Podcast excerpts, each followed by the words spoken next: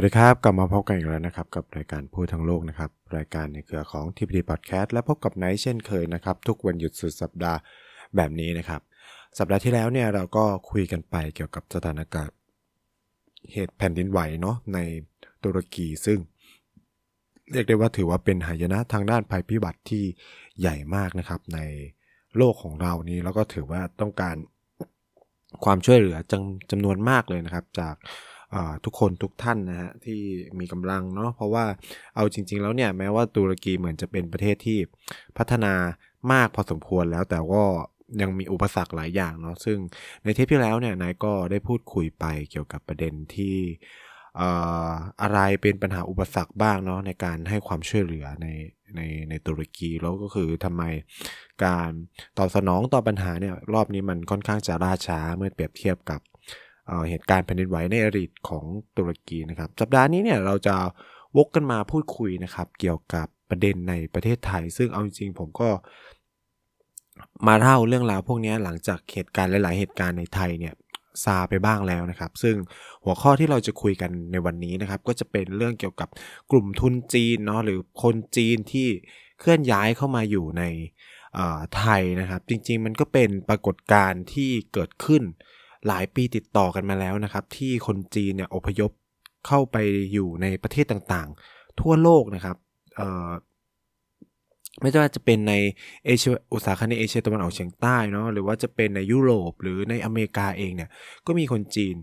เข้าไปอยู่อาศัย เพิ่มขึ้นเป็นจำนวนมากนะครับ ซึ่งในช่วงหลายปีมานี้เนี่ยเราก็จะได้เห็นความเปลี่ยนแปลงมากมายนะครับ โดยเฉพาะในในไทยเราเนี่ยก็จะค่อนข้างชัดเจน โดยเฉพาะในเขตกรุงเทพมหานคร หรือในเชียงใหม่เอ่ยตามหัวเมืองใหญ่เนี่ยเราก็จะเริ่มเห็นชุมชนคนจีนใหม่นะผมใช้คำว่าคนชุมชนคนจีนใหม่นะครับ คือเราอาจจะต้องทำความเข้าใจอย่างนี้ก่อนนะครับว่า การเข้ามาของคนจีนในในไทยเนี่ยมันไม่ใช่เป็นเรื่องใหม่อะไรนักนะครับ คือในอดีตโบราณการนานมาแล้วนี่ยครับ ก็คนจีนเนี่ยก็เคลื่อนย้ายหลักแหล่งเข้ามาอยู่ในประเทศไทยนานแล้วครับ ตามประวัติศาสตร์เนี่ยก็มีมาเรื่อยตั้งแต่ยุคสมัยก่อนสุขโขทัยด้วยซ้ำหรือในถ้าเราจะเอาตามความเป็นประวัติศาสตร์ไทยชาตินิยม เราก็จะได้เห็น ปฏิสัมพันธ์ระหว่างรัฐสยามในเวลาหรือรัฐสุโขทัยในเวลานั้น เริ่มมีปฏิสัมพันธ์กับจีนแล้วนะครับ แต่ว่าที่ชัดเจนมากๆเนี่ยก็คือคงจะเป็นในสมัย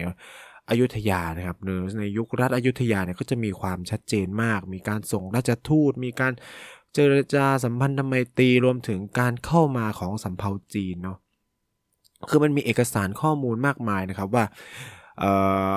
รัฐจีนในอดีตเนี่ยมีส่วนอย่างมากต่อการก่อร่างสร้าง อยุธยานะครับ โดยเฉพาะในยุคของเจ้านครอินเอยหรือหลังจากนั้นเอยนะครับ ไม่ว่าจะมีเอกสารระบุว่าเจิ้งเหอเองเนี่ยมีส่วนในการทำในการช่วยนะราชวงศ์สุพรรณภูมิในการขึ้นมามีอำนาจด้วยซ้ำไปนะครับ อันนี้ก็จะเป็นเอกสารมากมาย แล้วเราก็จะมีตำแหน่งเนาะให้กับคนจีนด้วยในทางราชการ เราก็จะรู้จักกันในชื่อหลวงโชดึกราชเศรษฐีใช่ไหมครับ ซึ่งก็จะคุมกรมท่าทรายนะกรมท่าสะ กรมท่าใช่กรมท่าซ้ายก็จะเป็นกรมที่ดูทะเลทางฝั่งอ่าวไทยติดไปทางนู้นทั้งหมดนะครับ ก็คือจะติดต่อกับอาณาจักรจามอาณาจักรจีนนะราชวงศ์น่าจะยุคราชวงศ์หมิงราชวงศ์ชิงแล้วนะครับ ในยุคเวลานั้นอะเราก็จะเห็นการเคลื่อนย้ายมาหรือในยุคสมัยของ ที่เราเห็นชัดเจนแล้วครับ คนที่ได้เป็นใหญ่เป็นโตเป็นคนจีนใช่ไหมมีเชื้อสายจีนชัดเจนเนี่ยก็คงจะเป็นสมเด็จพระเจ้าตากสินมหาราชเนี่ยก็จะชัดเจนมากนะครับว่า เป็นหนึ่งในเอกบุรุษนะเป็นหนึ่งในปฐมมกษัตริย์ ราชวงศ์พระเจ้าเป็นพระเจ้ากรุงธนบุรีใช่ไหมครับ แล้วก็แน่นอนว่ามีเชื้อสายจีนอย่างชัดเจนนะเป็นหลักฐานประวัติศาสตร์ ชี้ชัดหมดแล้วนะครับ ว่าพระเจ้าตากสินเนี่ยเป็นคนจีนแต้จิ๋วเนาะแล้วก็มีวัฒนธรรมธรรมเนียมการใช้ชีวิตแบบจีนมาก ๆ ด้วยนะครับ แล้วก็เอาธรรมเนียมจีนเข้าไปในราชสำนักเยอะมากนะครับ แม้กระทั่งในยุคราชวงศ์จักรีเอง เราก็มีธรรมเนียมจีนเข้ามาอยู่เยอะมาก ๆ เช่นเดียวกัน แล้วก็กษัตริย์ นะในราชวงศ์จักรีเองก็มีเชื้อสายจีนกันเป็นจำนวนมากนะก็ถือได้ว่าจีนกับไทยไม่ใช่เรื่องไกลกันมีความสัมพันธ์ในเชิงสายเลือดมาอย่างยาวนานเนาะแต่ว่าเราก็จะเห็นการเปลี่ยนแปลงคือ ความเปลี่ยนแปลง อย่างมากเลยนะครับ ในอดีตเนาะเราก็จะได้ยินคำว่าเสือพื้นหมอนใบมาตัวเปล่าเลยจริงๆ ในยุคอยุธยาเนี่ย คนจีนที่เข้ามาในสยามเนี่ยก็ไม่ใช่คนยากมันมีต้องแบ่งเป็น 2 ตัวนะก็มีคนไม่มีจริง ๆ กับคนมีเนาะก็คนมีก็จะเข้ามาตั้งลกหลากทำการค้าการขายใช่ไหมครับ ก็เสร็จ เราต้องมองงี้ว่าเขาก็มีส่วนทำให้เศรษฐกิจในพื้นที่ของเราเนี่ย โดยเฉพาะในอดีตเนาะก็เฟื่องฟูไปนะเพราะว่าแต่ก่อนมันอาจจะไม่ได้มีการกำกับดูแล แล้วก็ไม่ได้มีการส่งเงินส่งทองกลับไปที่ประเทศบ้านเกิดตัวเองก็คือมาตั้งหลักแหล่งกันอยู่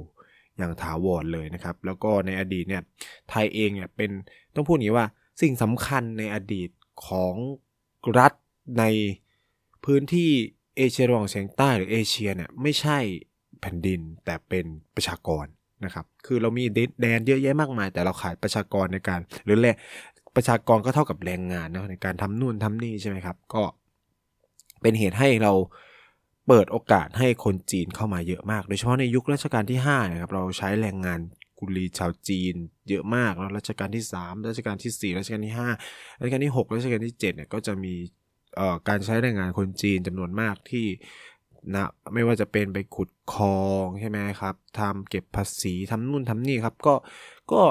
มันก็มีการเข้ามาเรื่อยๆ แล้วอีกอย่างหนึ่งก็คือมันเกิดความวุ่นวายภายในจีนในยุคปลายราชวงศ์ชิงเอง เวฟแรกในการอพยพก็จะมียุคชุกปลายราชวงศ์ชิงใช่ไหมครับที่จะมีคนหนีสงครามฟินหนีความยากจนในจีนออกมาในพื้นที่เอเชียตะวันออกเฉียงใต้เป็นจำนวนมากไม่ว่าจะเป็นใน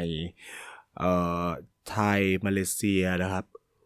จริงๆในมาเลเซียหรือในอินโดนีเซียเนี่ยก็เป็นประเด็นเกี่ยวกับอาณานิคมเขาก็จะมีประวัติศาสตร์ การอพยพในยุคสมัยใหม่ ในช่วงอาณานิคมอีกอีกอีกลักษณะหนึ่ง ในไทยก็จะเป็นอีกอีกแบบหนึ่งนะครับ ก็จะไม่ได้คล้ายคลึงกันมากเท่าไหร่นะแต่ว่าถ้าถามว่าคนส่วนใหญ่ที่อพยพเข้ามาในดินแดนแถบนี้จะเป็นคนในกลุ่มชาติพันธุ์อะไรก็จะตอบได้อย่างเป็นกว้าง เอาแบบกว้างๆแล้วก็เป็นกลุ่มเครือกลุ่มคนใหญ่เนี่ยแล้วก็เห็นชัดๆ ก็จะมีกลุ่มคนจีนแค่เนาะก็จะกลุ่มนี้ก็จะอยู่ในเขตมณฑลกวางตุ้งมณฑล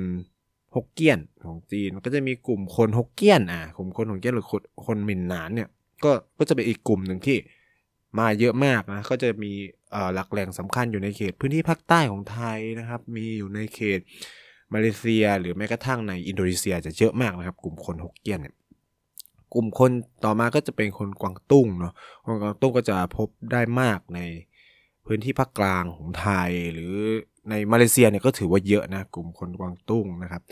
อ่าอีกกลุ่มหนึ่งที่เยอะมากๆนะในไทยแล้วกันนะก็คือกลุ่มคนแต้จิ๋วนะครับ ก็ในในเขตอื่นก็จะในในเมืองเอ่อประเทศอื่นนะในในเอเชียตะวันออกเฉียงใต้ก็จะพบกลุ่มคนนี้ ไม่เยอะมากแต่ว่าเราจะพบมากใน ในเขตของประเทศไทยเราก็จะมีคนอีกกลุ่มก็คือไหหลำเนาะหรือไหนานเนี่ยก็จะเป็นอีกกลุ่มคนจีนหนึ่งที่เยอะมากถ้าเราสังเกตตามภูมิศาสตร์ก็จะพบว่ากลุ่มคนจีนที่อพยพในช่วงแรก ๆ ของราชวงศ์ชิงเนี่ยก็จะเป็นกลุ่มพื้นเพกลุ่มคนที่เป็นชาวเล ชาวประมงที่อาศัยอยู่ริมทะเล ถ้าเราไปดูแผนที่เนี่ยไม่ว่าจะเป็นมณฑลฝูเจี้ยนมณฑลกวางตุ้งเอยกวางตุ้งเนี่ยก็จะรวมแต่จิ๋วแคะอะไรเงี้ยก็จะเป็นกลุ่มคนที่อยู่ริมทะเลออกมาแสวงหาโชคนะใช้คำว่าออกแสวงชาโชคคมแคะกลุ่มคนแคะกลุ่มคน แต่จิ๋วยังติดทะเลนะแต่จีนแคะเนี่ยผมพูดเลยมันอยู่ในแผ่นดินมากๆนะครับแล้วทางทางเหนือของไทยก็จะเป็นกลุ่มคนจีนยุนนานเออเนี่ยก็จะเข้าก็จะอพยพลงมาทางนี้ก็เยอะเหมือนกันนะครับ อันนี้ก็จะเป็น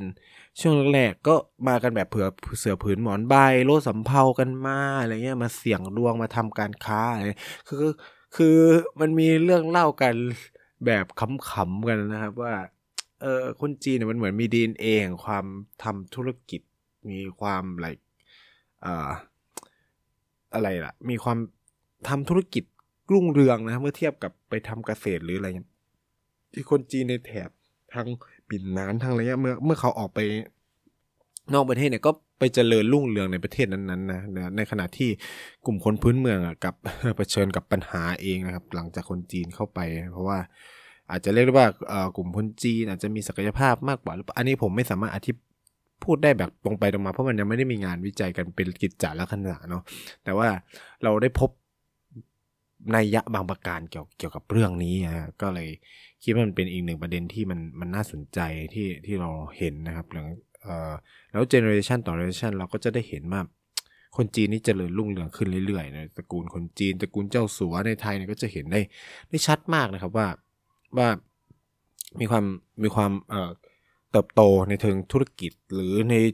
ภาคส่วนอื่นด้วยนะ คือไม่ใช่มีแค่แค่นี้นะครับ คือหลาย ๆ พื้นที่ก็จะมีความแตกต่างกันออกไปเนาะในในในในการเข้ามาของของคนจีน แล้วก็การทำธุรกิจหรืออะไรก็ว่ากันไปนะครับ เราก็จะเห็นว่าปัจจุบันเนี่ยคนจีนในในในไทยที่เป็นกลุ่มคนที่อพยพเข้ามาแรกๆเนี่ยก็จะเป็นกลุ่มคนที่มี อิทธิพลเนาะในหลายส่วนนะทั้งการเมืองเศรษฐกิจสังคมเอ่ยก็ว่าไป ถือว่ามีอิทธิพลมากนะในในในในในบ้านเราเนาะผมก็จะโฟกัสในส่วนที่เป็นของของไทยนะครับที่ที่เราเห็นตรงนี้เองเนี่ยมันก็เป็นจุดเปลี่ยนหนึ่งที่สำคัญเนาะอยากให้มองแบบนี้ว่า ไม่ว่าจะยังไงเนี่ยเขาก็เอ่อคนไม่ว่าจะชาติพันธุ์อะไรเนาะคือรัสยามในอดีตเปิดรับทุกชาติพันธุ์เนาะมันไม่ได้จริง ๆ มันไม่ได้มีแค่ชาวจีนเนาะที่เข้ามาอยู่ในในรัฐสยามหรือในประเทศไทยในช่วงนั้นก็จะมีคนมอญคนลาวคนกัมพูชานะครับ คนเวียดนามเองก็มีหรือหลาย ๆ คือเราเป็นรัฐที่แบบเปิดรับวัฒนธรรมที่หลากหลายมากด้วยซ้ำไปนะครับจนมัน ถึงมีคำกล่าวว่าอะไรคือความเป็นไทยจริงๆ ใครคือคนไทยที่แท้จริงมันมันไม่มีนะเพราะว่าเราผสมผสานปนเปกันไปหมดแล้วนะครับ คือเอาจริงเราแทบไม่รู้ด้วยซ้ำว่า เอ้ยเรามีเชื้อสายอะไรบ้างนะ คือ คือผมเนี่ยก็คือได้เองเนี่ยก็ต้องบอกว่า เอ้ยเราก็ไม่ได้เป็นคนไทยแท้เวลาคนถามว่าเอ้ยเป็นคนไทยไหมเราก็จะเอ่อตอบแบบกระอักกระอ่วงนิดนึงเพราะว่าเราก็ไม่ได้เป็นไทยแท้ขนาดนั้นเนาะบรรพบุรุษเรานี่มาจาก ลาวเลยอะไรเงี้ยลาวแบบลาวเวียงจันทร์ที่ถูกต้อนเข้ามาในอดีตเนาะมีส่วนช่วยในการสร้างบ้านแปลงเมือง โดยเฉพาะฝั่งแม่ผมเนี่ยก็คือแบบ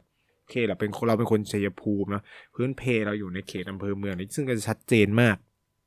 ว่าประวัติศาสตร์ของบรรพบุรุษเราก็คือมาจากลาวเวียงจันทร์มาสร้างบ้านแปลงเมืองกับเจ้าพ่อพญาแลอะไรอย่างนี้นะครับ แล้วก็มีส่วนในการ ลบพุ่งกับเจ้าอนุวงศ์ด้วยซ้ำนะเออเราก็เป็นกบฏ ของฝั่งลาวด้วยซ้ำนะครับ ช่วยรัฐไทย รัฐสยามสู้กับเจ้านุวงศ์อะไรเงี้ยคือ นี่มันก็เป็นประวัติศาสตร์ความเป็นตระกูลของแต่ละคน คือบางคนก็จะมีเชื้อสายจีนแบบไม่รู้ตัวด้วยซ้ำอะไรเงี้ยครับอะอันนั้นความเป็นไทยมันก็เลยไม่มีความชัดเจนเนาะแต่ว่าความต่างจากอดีตกับปัจจุบันเนี่ยมันมันมันเกิดขึ้นก็คือว่า เมื่อโลกเราเข้าสู่สภาวะแบบ โลกาภิวัตน์เนาะมันมันมีการเคลื่อนย้ายมีความเปลี่ยนแปลงนะครับ แล้วก็สิ่งสำคัญเลยก็คือ เราก็ต้องยอมรับอย่างหนึ่งว่าประชากรไทยลดลง แล้วก็เรามีเป้าหมายสำคัญก็คือ เราต้องการมุ่งเน้นการพัฒนาเศรษฐกิจ ฉะนั้นเราก็เกิดการส่งเสริมการลงทุนเยอะแยะมากมาย ซึ่งมันก็เป็นผลต่อเนื่องกันมาจากการแนวนโยบายการพัฒนาเศรษฐกิจนะหนึ่งในนั้นก็คือการส่งเสริมการลงทุนจากภายนอกนะการเปิดโอกาสให้คนภายนอกเข้ามาลงทุนในประเทศนะครับ แล้วก็เรายังมีข้อตกลงการค้าข้อตกลงการลงทุนกับหลายประเทศทั่วโลกอะผมไม่อยากโฟกัสกับประเทศใดประเทศหนึ่ง แล้วก็หนึ่งในนั้นเนี่ยมันก็คือจีนนะอ่าหนึ่งในนั้นก็คือประเทศจีนนะครับ ซึ่งแน่นอนจีนเป็นหนึ่งในประเทศที่มีประชากรเยอะที่สุดในโลกนะตอนนี้ก็อาจจะเสียแชมป์ให้กับอินเดียไปแล้วนะครับ สิ่งที่มันตามมามันก็มาพร้อมกับการลงทุนของฝั่งจีน คือในอดีตเราจะเห็นภาพจีนไม่ค่อยชัดมากนะครับ โดยเฉพาะช่วงทศวรรษพันเก้าร้อยเก้าสิบต้นศตวรรษที่ 21 เนี่ย เรายังไม่ได้เห็นการมูฟเมนต์ของคนจีนเยอะนัก เพราะมันไม่ได้เป็นข่าวใหญ่ แล้วก็มันไม่ได้เกิดการเคลื่อนย้ายใหญ่ ๆ ในกรุงเทพมหานคร หรือมันไม่ได้คนจีนที่เข้ามาในไทยก่อนนี้ไม่ได้มาในฐานะในทุนนะ มาในฐานะแบบ ก็คือมาแสวงมาตั้งตัวอ่าเริ่มต้นจากคนตัวเล็กตัวน้อยอ่าใช้คำนี้แล้วกันนะครับ ซึ่งการที่ผมได้มาเรียนจีนเนี่ยมันได้เห็นชัดอย่างหนึ่งก็คือว่าเอ๊ะมันมีเด็กเจเนอเรชันที่เพิ่งอายุ 20 นิดๆอะไรเงี้ยที่มีพ่อเป็นคนจีนที่มาจากจีน ตอนแรกผมอะเข้าใจมาโดยตลอดว่า เออ คน คนไทยเชื้อสายจีนที่มาเรียนที่จีนก็จะเป็นแบบรุ่นอากงอาม่า หรือรุ่นเหล่ากงเหล่าม่าใช่ไหมครับ ที่เป็นคนจีน แต่ว่าสิ่งที่ผมพบมันไม่ได้เป็นอย่างนั้น มันมีคนกลุ่มคนไทยจำนวนหนึ่งเลยด้วยซ้ำนะครับ ที่พ่อแม่เป็นคนจีนนี่แหละ แล้วก็มาอยู่ไทยแล้วก็ได้สัญชาติไทย ซึ่งเกิดขึ้นในช่วง 20 กว่าปีที่แล้วเองนะครับ ก็นับย้อนไปก็ถือว่าเร็วมากนะ ก็คือเป็นคนจีนในยุคที่เศรษฐกิจจีนเริ่มโตโตแล้วก็เข้ามาอยู่ในไทยนะครับ แล้วก็มาตั้งลกลากแต่งงานทำธุรกิจอะไรเงี้ย ซึ่งก็ก็ก็เขาก็ไม่ได้มาแบบเป็นคนรวยนะ มาตั้งตนตั้งตัวเฉยแล้วก็ทำธุรกิจอยู่ในไทยนะ แต่งงานกับคนไทยอะสุดท้ายก็ได้สัญชาติไทยกันไป หรือมาเรียนหนังสือหรืออะไรเงี้ยก็จะมีลักษณะแบบนี้นะครับ มีรุ่นน้องบางคนก็คือพ่อกับพ่อเขากับปู่เขาก็คือมาไทยเนาะแล้วก็มาอยู่แล้วก็ทำงาน หาเลี้ยงครอบครัว แล้วก็แต่งงานกับน่าสนใจมากก็ได้สัญชาติไทยแล้วก็แต่งงานกับคนในชายแดนเลยประมาณนี้อะก็ประมาณนี้ก็มีก็มีลูกมีเน้องมีมีรุ่นน้องผมใช่ไหมครับ แล้วเขาก็เรียนเติบโตในสังคมแบบจีนด้วยนะเออเป็นจีนใหม่ด้วยน่าสนใจมากเป็นจีนใหม่ระดับหนึ่ง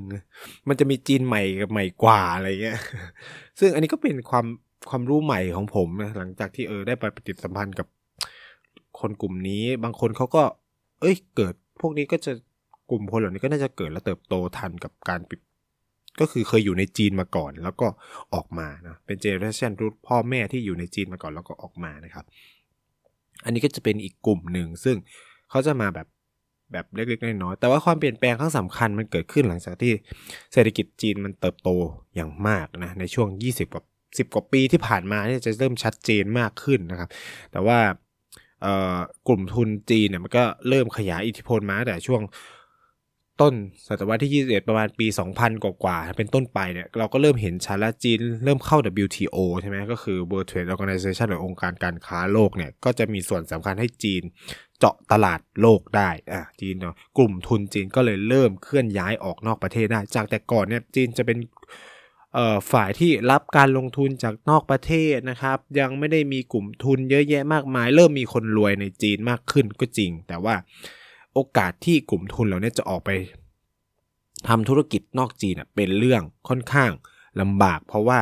จีนยังไม่มีกฎข้อตกลงเรื่องการค้าเสรีกับประเทศอื่น ๆนะครับ ฉะนั้นการที่จีนเข้า องค์การการค้าโลกได้สำเร็จเนี่ยมันเป็นจุดพลิกผันสำคัญเลยนะครับของจีน เพราะหลังจากนั้นเนี่ยจีนก็สามารถทำข้อตกลงการค้ากับประเทศอื่นๆ รวมถึงภูมิภาคอื่นๆได้ ซึ่งหนึ่งในนั้นก็คืออาเซียน เราก็เกิดเป็นฟรีเทรดอะกิเมนต์ระหว่าง ก็คือเขตการค้าเสรีระหว่างอาเซียนกับจีนขึ้นมา อันนี้ก็จะเป็นหมดหมายหนึ่งที่สำคัญที่มันจะให้คำตอบกับคุณผู้ฟังหลาย ๆ คนว่าเฮ้ยทำไมคนจีนถึงเข้ามาลงทุนในในไทยได้ง่ายนัก หรือทำไมกลุ่มทุนจีนไม่ได้ถูกกำกับดูแลอย่างเข้มงวด เมื่อเทียบกับบางชาติ หรือเอาจริงก็คือกฎเนี่ยมันใช้กับทุกชาติแหละ แต่แค่ว่าความถี่ของการลงทุนเนี่ยจีนเยอะขึ้นกว่าเดิม แล้วก็ทำไมคนจีนถึงมาเปิดห้างร้านในไทยได้ เอาของจากจีนมาขายในไทย ในราคาถูกได้ไอ้นี่มันจะเป็นคำตอบมาเลยครับ ถ้าเราไปย้อนอ่านพวกข้อตกลงการค้าเสรีอะไรอื่น ๆ ที่เราเราก็ต้องยอมรับว่าประเทศเราก็ไปทำกับเขาไงใช่ไหมเราอยู่ในกรอบอาเซียนเราก็ต้องรับตรงนี้ไปไปด้วยเราเห็นพ้องไปกับเขาแล้วอะไรเงี้ยมันก็เป็นเหตุให้เราต้องยอมรับในเงื่อนไขที่เราทำข้อตกลงไป ซึ่งแน่นอนก็ทำให้เงินทุนต่างๆ มันไหลเวียนเข้ามาภายในประเทศเพื่อส่งเสริมการลงทุนใช่ไหมครับ แล้วก็ รวมถึงการประกอบธุรกิจด้วยนะครับ แต่ว่าที่มันเริ่มเป็นปัญหาที่เราเห็นตามข่าวชัดเจนเนี่ยมันเป็นผลสำคัญจากการที่เศรษฐกิจจีนมันขยายตัวใหญ่มาก โดยเฉพาะหลังทศหลังปี 2010 เป็นต้นมาหลังวิกฤตเศรษฐกิจแฮมเบอร์เกอร์ใน 2008เนี่ยเราได้เห็นบทบาทของจีนเยอะขึ้น จีนก้าวขึ้นมาเป็นเบอร์หนึ่ง ประเทศที่มีเศรษฐกิจใหญ่ที่สุดในโลก รัฐบาลจีนส่งเสริมการออกไปสแสวงหาผลประโยชน์ ของคนจีนในต่างประเทศมากขึ้น ส่งเสริมนะผมใช้ว่าส่งเสริมแล้วก็คือ เอาเงินทุนทั้งหมดที่สะสมในประเทศเนี่ยที่มีมีเนี่ยจากที่ลงทุนแต่ในประเทศอย่างเนี้ยเอาออกไปลงทุนข้างนอกบ้าง เพราะว่าเอเสร็จมันเหมือนแบบในจีนมันเริ่มเกิดการอิ่มตัว แล้วอีกอย่างก็คือว่ามันก็ผลักดันให้คนจีนออกไปทำงานในต่างประเทศด้วย มันเกิดการลงทุนของรัฐบาลจีนในต่างประเทศผ่านโครงการโครงสร้างพื้นฐานต่างๆเนาะ มือนจะเป็นรถไฟความเร็วสูง พลังงานเอ่ยนะครับ มีเยอะมากนะครับการคมนาคมเนี่ยก็จะเป็นการลงทุนใหญ่นะเขื่อนเอยอะไรเงี้ยก็จะส่งให้คนจีนออกไปอยู่นอกประเทศมากยิ่งขึ้นนะครับกลุ่มทุนจีนก็ออกไปอยู่นอกประเทศมากยิ่งขึ้น แต่ความโชคดีหรือโชคร้ายหรือเปล่าก็ไม่รู้ของเมืองไทยก็คือว่า คนจีนค่อนข้างจะมีความรู้สึกเนาะว่าการมาอยู่ไทยเนี่ยมันมันไม่ได้ต่างไปจาก เมืองจีนมากนะคือด้วยความที่ประเทศไทยไม่มีปัญหาการแบ่งแยกเชื้อชาติมากขนาดนั้น คือผมไม่ได้บอกว่ามันไม่มีเนาะ คือโอเคในอดีตมันมีการล้อเลียนคนจีนในในหมู่คนไทย แต่ว่ามันหรือกีดกันคนจีนนะมันก็เป็นช่วงเวลาหนึ่ง แต่ว่าในปัจจุบันเราแทบไม่ได้เห็นแล้ว มันจะต่างมากจากในเคสของมาเลเซีย จะต่างมากในเคสของอินโดนีเซีย หรือหลาย ๆ ประเทศที่อยู่ในเอเชียตะวันออกเฉียงใต้เนี่ยมีการกีดกันคนจีนจากจิตใต้สำนึกตั้งแต่ในอดีตเลย แต่เราเนี่ยมันเหมือนด้วยสังคมวัฒนธรรมเราหล่อหลอมความเป็นจีน ไปเป็นส่วนหนึ่งกับความเป็นจีนแล้วความเป็นจีนเป็นส่วนหนึ่งของสังคมไทย วันนี้ ไม่ว่าคุณจะไทยไม่มีเชื้อสายจีนเลย คุณก็ฉลองตุษจีน คุณฉลองไหว้พระจันทร์คือมันเป็นความแบบไหว้เจ้าจีนอะไรเงี้ยคือแก้ชงเนี่ยมันเป็นอะไรที่ จีนมากๆอะไรเงี้ย โดยที่เราแบบไม่รู้ตัวนะมันถูกซึมซับ แต่แค่ว่าเราจะรู้สึกแปลกกับคนจีนใหม่ที่เข้ามาในไทยเนาะคือเราได้ยินเรื่องทัวร์ศูนย์เหรียญหรืออะไรผมว่าสิ่งนั้นมันจะเริ่มหายไปมากขึ้นเพราะว่าเดี๋ยวนี้คนจีนเริ่มเที่ยวเองเองแล้วนะแต่การเข้ามาของกลุ่มคนทุนจีนที่รอบนี้คือแต่ก่อนคนจีนเข้ามาด้วยลักษณะที่เป็นเสื่อผืนหมอนใบมาตั้งลากตั้งตัวจากคนตัวเล็กตัวน้อย แต่สิ่งที่มันเปลี่ยนไป หลังปี 2010 เป็นต้นมาคือว่า คนจีนที่มาอยู่ในต่างประเทศ ไม่มาแบบ เขาจะไม่ได้มาแบบเสื่อผืนหมอนใบอีกแล้ว เขามาพร้อมเงิน เขามาพร้อมทุนทรัพย์จำนวนมหาศาล อันนี้คือความเปลี่ยนแปลงใหญ่มากนะครับในในปัจจุบันนี้ ฉะนั้นมันก็เลยเกิดเคสอย่างตู้ห่าวใช่ไหมใช่ไหมหรือ การมาของเงินทุนจีน คนจีนที่มีเงินเนี่ยมันก็จะมาพร้อมกับการลงทุนขนาดใหญ่ เช่นอะจ้างนอมินีคนไทยอะเราก็ต้องยอมรับนะครับ ไอ้ที่มันเกิดปัญหาในไทยเนี่ยมันไม่ได้เกิดด้วยตัวมันเองได้นะ มันก็ต้องมีคนไทยช่วยนะครับ มันก็มีนอมินีคนไทยนะ ไปเปิดห้างร้านในชื่อนู่นนี่นั่นนะครับ คือเรื่องสินค้าจีนราคาถูกเนี่ยผมอธิบายหลายรอบแล้ว มันเป็น เรื่องของกลไกเศรษฐกิจโลกอยู่แล้ว ก็คือว่าสุดท้ายเนี่ย ใครคือผู้รอดก็คือผู้รอด คือมันอยู่ที่ความเข้มแข็งของรัฐด้วยที่ว่าจะมีแนวนโยบายยังไง เพื่อกีดกันไม่ให้สินค้าพวกนี้มันเข้ามาในประเทศนะครับในราคาถูกเกินไปหนึ่งในเมื่อคุณใส่กีเมนว่า tax ในการนำเข้าส่งออกในสินค้าบางประเทศโดยเฉพาะเสื้อผ้านะในกลุ่มเสื้อผ้าเนี่ย มันกลายว่ามันเป็น มันมีภาษีศูนย์เปอร์เซ็นต์ฉะนั้น ทุกอย่างที่เข้ามาก็มีภาษีศูนย์เปอร์เซ็นต์แล้วที่จีนผลิตได้เยอะผลิตเยอะราคาต้นทุนต่ำอะมันเป็นอีโคโนมิกออฟสเกลอยู่แล้วนะครับ ก็คือผลิตเยอะก็ราคาก็ต่ำคุณภาพมันก็เริ่มดีขึ้นดีขึ้นเรื่อยๆ เมื่อส่งเข้ามาในไทยเฮ้ย คนไทยมอง เอ้าทำไมจะต้องซื้อของไทยในเมื่อของจีนถูกกว่า แล้วก็มีสนใจด้วยคนใช้เนี่ยคนใช้อยากซื้อของถูกดีมีคุณภาพใช่ไหมครับ ฉะนั้นมันไม่ได้เรื่องแปลกหรือเรื่องดอกไม้เรื่องผักหรืออะไรก็ว่ากันไป มันก็เป็นเทรดอะกีเมนที่เราไปทำคือเป็นข้อตกลงการค้าที่เราไปทำไว้ทั้งหมดแล้ว ฉะนั้นสิ่งสำคัญคือ รัฐจะมีมาตรการหรือกลไกไงช่วยเหลือให้ กลุ่มพ่อค้าแม่ค้าคนไทยอยู่ได้ อย่างมีศักยภาพใช่ไหมครับ อันนี้ก็จะเป็นโจทย์ใหญ่ของรัฐ คือแล้วคุณจะเจอแบบเนี้ยเยอะมากขึ้น แล้วก็ จีนจะมีศักยภาพในการทำอะไรแบบนี้เยอะขึ้นการโยกย้ายของคนจีนเข้ามาใน โดยเฉพาะในไทยในประเทศอุตสาหกรรมก็จะเพิ่มขึ้นคำตอบหนึ่งก็คือหนึ่งเลยคือ จีนเป็นสังคมนิยมคอมมิวนิสต์เนี่ยปัญหาหนึ่งก็คือว่า ที่ดินไม่ได้เป็นของตัวเอง ที่ดินไม่ได้มีไม่สามารถถือครองได้ เพราะทั้งหมดเป็นของรัฐ ฉะนั้นเราจะได้เห็นการซื้อคอนโดซื้อบ้านซื้ออะไรในในไทยเยอะมากนะครับ แล้วรัฐไทยก็เปิดโอกาสให้ซื้อใช่ไหมร้อยปีใช่ไหมซึ่ง บางคนก็บอกร้อยปี เออ ก็เหมือนขายขายชาติหรือเปล่าหรือว่าอะไรก็แบบว่ากันไปนะครับ แต่ว่า เออในเมื่อเราเปิดโอกาสให้ซื้อได้แล้วอะมันไม่ได้ความผิดของคนคือทุกหมดเราก็ต้องโทษตัวเองด้วยส่วนหนึ่งว่ามันรัฐเรา มันมันเป็นแบบนี้เออจะให้ทำยังไงเนาะแล้วก็ราคาคือสำหรับคนจีนร้อยปีคุ้มมาก เพราะว่า อยู่ที่จีนไม่รู้สัญญาบางที 30 ปี 40 ปีเองด้วยซ้ำนะครับ เออแล้วส่งต่อให้ลูกหลานก็ไม่ได้ไม่ได้ทั้งหมดด้วยนะ คือถ้ารัฐจะเอาคืนเมื่อไหร่ก็เอาคืนได้ แต่ในขณะที่คอนโดในไทยเลยก็ร้อยปีก็ต่อสัญญาได้ด้วยซ้ำอะไรเงี้ยร้อยปีเดียวก็ตึกก็เผื่อก็ต้องสร้างใหม่หรืออะไรก็ว่ากันไป แต่ก็คือช่วงชีวิตนี้ก็คือโอเคแล้วอะไรเงี้ย ซึ่งมันก็เปิดโอกาสให้คนจีนเข้ามาลงซื้อคอนโด ซื้อสังหาซื้อที่ดินในในไทยเยอะมากยิ่งขึ้น แล้วแน่นอนการซื้อสิ่งเหล่านี้ถ้าคุณทำมันเป็นการลงทุนหนึ่ง แล้วถ้าคุณลงทุนนู่นนี่นั่นในไทย คุณก็ได้สัญชาติไทยแล้วนะครับ ซึ่งเอาจริงๆผมไม่ได้มีปัญหากับเรื่องมีสัญชาติมีสัญชาติเนาะเพราะว่าอะไร เพราะว่าผมมองว่ายังไงประชากรไทยก็ต้องลด คุณต้องการทรัพยากรเออ คือ เราจะมองว่าคนจีนมาเอาเปรียบหรืออะไรก็ว่าไปแต่สิ่งที่เราต้องยอมรับอย่างหนึ่งก็คือว่า ประชากรเราลด เราต้องการบุคลากรเพิ่มหนึ่งคุณไม่สามารถปั๊มลูกได้นู่นแน่นอนแหละ คนไทยจริงๆมันจะอยู่ยากมากๆ ในอนาคต แต่ว่าในเมื่อเขาได้สัญชาติไทยแล้วเขาก็เป็นประชากรไทยถูกไหมครับไม่ว่าเขาจะทำธุรกิจในลักษณะส่งเงินกับจีนหรืออะไรก็ว่ากันไปนะ แต่ว่าเขาก็คือเป็นพลเมืองไทยเขาก็ต้องเสียภาษีในไทยแล้ว ฉะนั้นบทบาทของรัฐคือคุณจะทำยังไงกับประชากรใหม่เหล่านี้ใช่ไหมคุณจะรีดภาษียังไง คุณจะดึงป้องกันยังไงไม่ให้เขาส่งเงินทุนกลับไปที่จีน